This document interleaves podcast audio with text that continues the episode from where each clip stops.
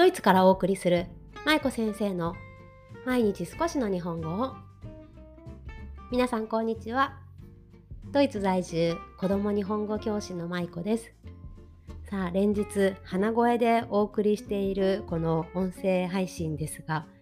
なかなかねこの鼻声が治らないんですよ。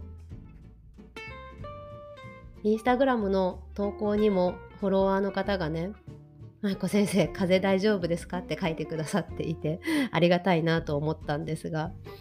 ね、あとこの前トイロのレッスンをねしていたらそのレッスンが終わった後に保護者の方が「今日は鼻声でしたね大丈夫ですか?」っていうことで、ね、心配してくださったりと皆さんあの意外と鼻声って私バレてるんだなっていうのを 今回身に染みて感じました。はい、ちょっとお聞き苦しい点が多いかと思いますがご容赦ください。さあ今日は金曜日なのでほっこり会をお届けしたいと思います。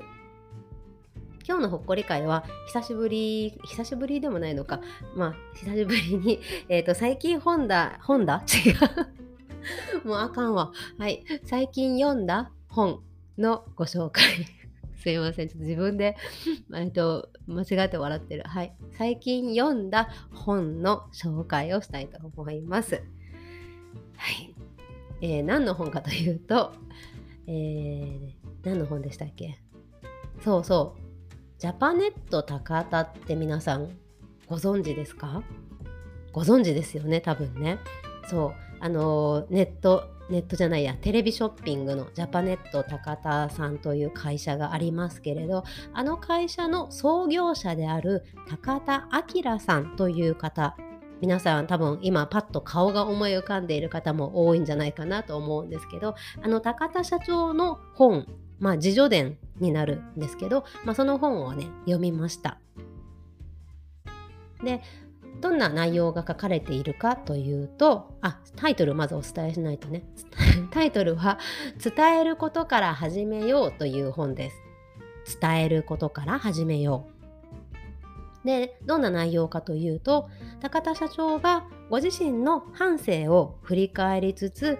自分が引退も引退されているんですけど引退宣言をしてから本当に実際に身を引くまでの1年間にいろいろ考えたことだったりそれまでに社員の方に伝えてきたことなんかをギュッとまとめたのがこの本です。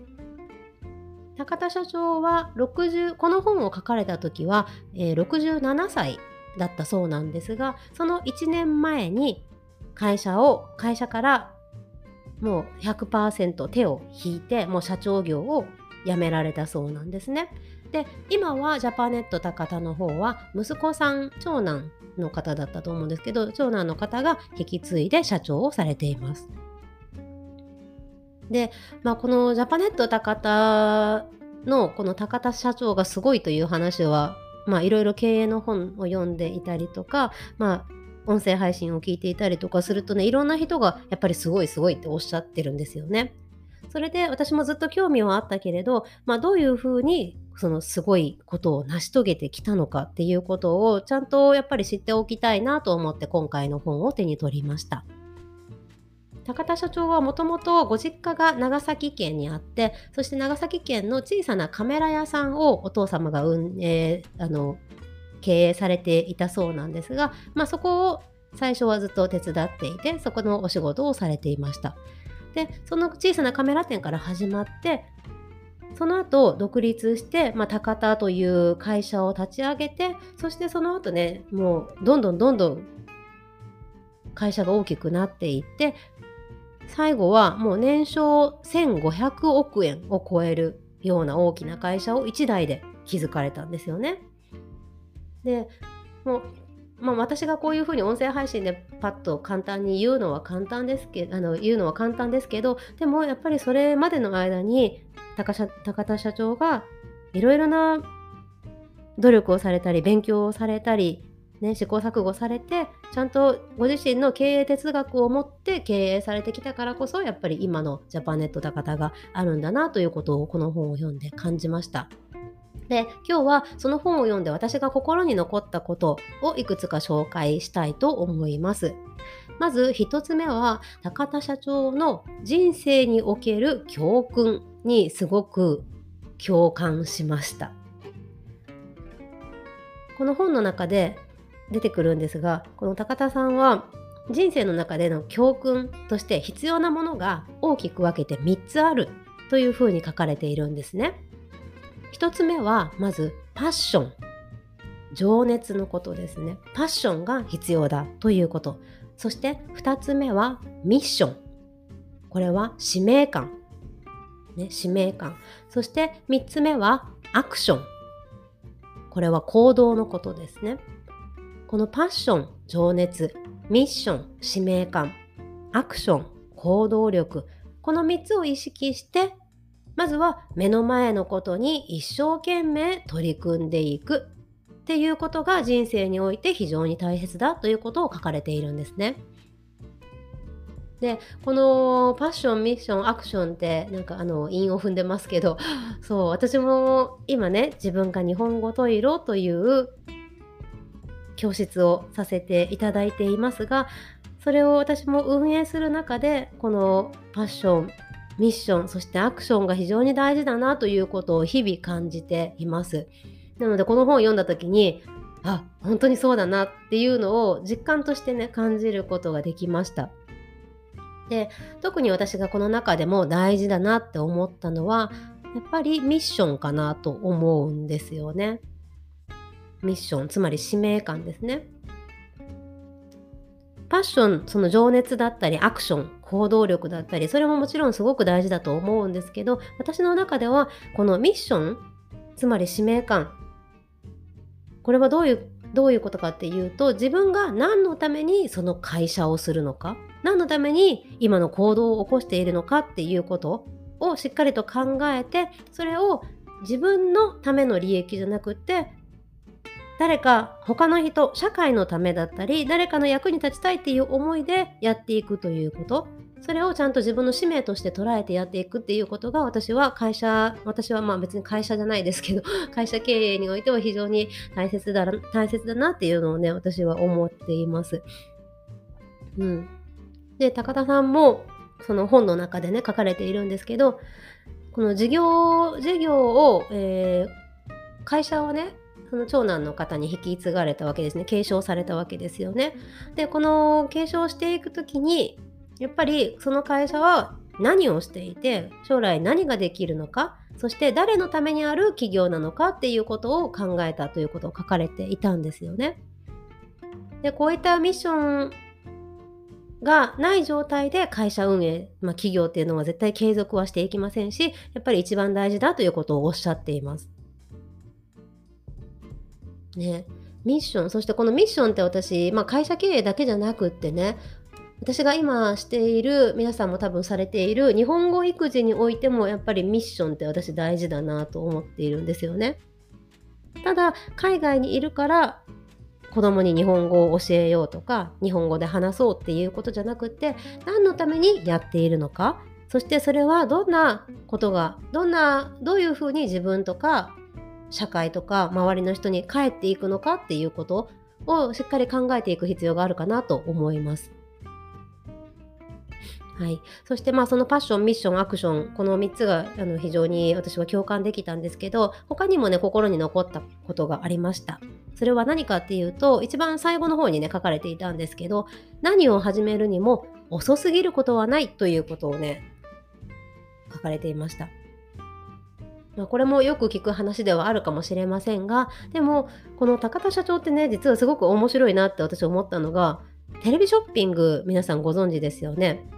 あのジャパネット高田のねそうあのテレビショッピングを始められたのが実は45歳の時だったそうなんですね。皆さんこの45歳っていう年齢聞いた時に早いと思いましたか？遅いと思いましたか？私はテレビショッピングを45歳で始めたっていうのを聞いてえそんな遅い時に始めたの？まあそんなに年を取ってから始めたのっていうようなことをやっぱり思っちゃったんですよね。でもこの45歳が遅いと思うか早いと思うかって周りが判断することじゃなくってその人自身ができると思ったらできるんですよだから同じ45歳でももう45歳だからって考える人とまだ45歳だからって考える人この2人がいたとしたらやっぱり後者の方が伸びしろはあると思うし成功につながりやすいと思うんですよね。なぜなら自分の力を信じているからです。多分この高田社長もテレビショッピングを45歳で始められてで多分周りにねいろいろ言われたかもしれませんよね。そんな年で始めるの？とかもう遅くない？とかね。でもそういったことにめげずずっと続けてきた成果が今のジャパネット高田につながっているということですよね。この時はね、あの年商が43億円ぐらいだったそうなんですけどその後10年ぐらいで年商が1000億をねさっきお話しした通り1000億を超えるような会社の規模に成長されたっていうことなんですよね。そうだからやっぱり人生何かを始めるのに遅いっていうことはないんですよ。そうやっぱり遅いって決めてしまうともうそこで限界というか終わりなんですよね。でも年をとっても新しいことを始める人はどんどん始めていきますよね。40代になってもまた40代とか50代とかになって高校を入り直したりする人もいるし、ね、70歳になってからプログラミングを始めたおばあちゃんもいますし、ね、大学に入り直した人とかたくさんいろんな方が年を気にせずいろんな挑戦を続けていますよね。だからやっぱりそういった自分の年齢とか体力とかそういったものにとらわれずにいろいろ挑戦してみることっていうのがとっても大事だし私自身も同じようにね高田社長と同じようにこれからも挑戦を続けていきたいなというふうにこの本を読んで思いました。うん、なんかね最近こういう自助伝自助伝って分かります？自分の人生を振り返ってその人が書く本。でまあこれはこの高田社長の本は反省ですけどそうそうで、まあ、そういった本ってすごく面白いんですよね。でなんで面白いかっていうとその書いた人の人生をまあ追体験というかね同じように感じてその人がどういうふうな人生を送ってきたかっていうことを読者が体験できるからだと思うんですよ。で最近私この自助伝にハマっていていろんなあの経営者の方の本とかを読み漁っているんですけどこの高田さんの本すごく読みやすかったですし、まあ、経営に関わっていようがいまいが、まあ、人生哲学としてね知っておくといいんじゃないかなと思ったので今日はご紹介してみました。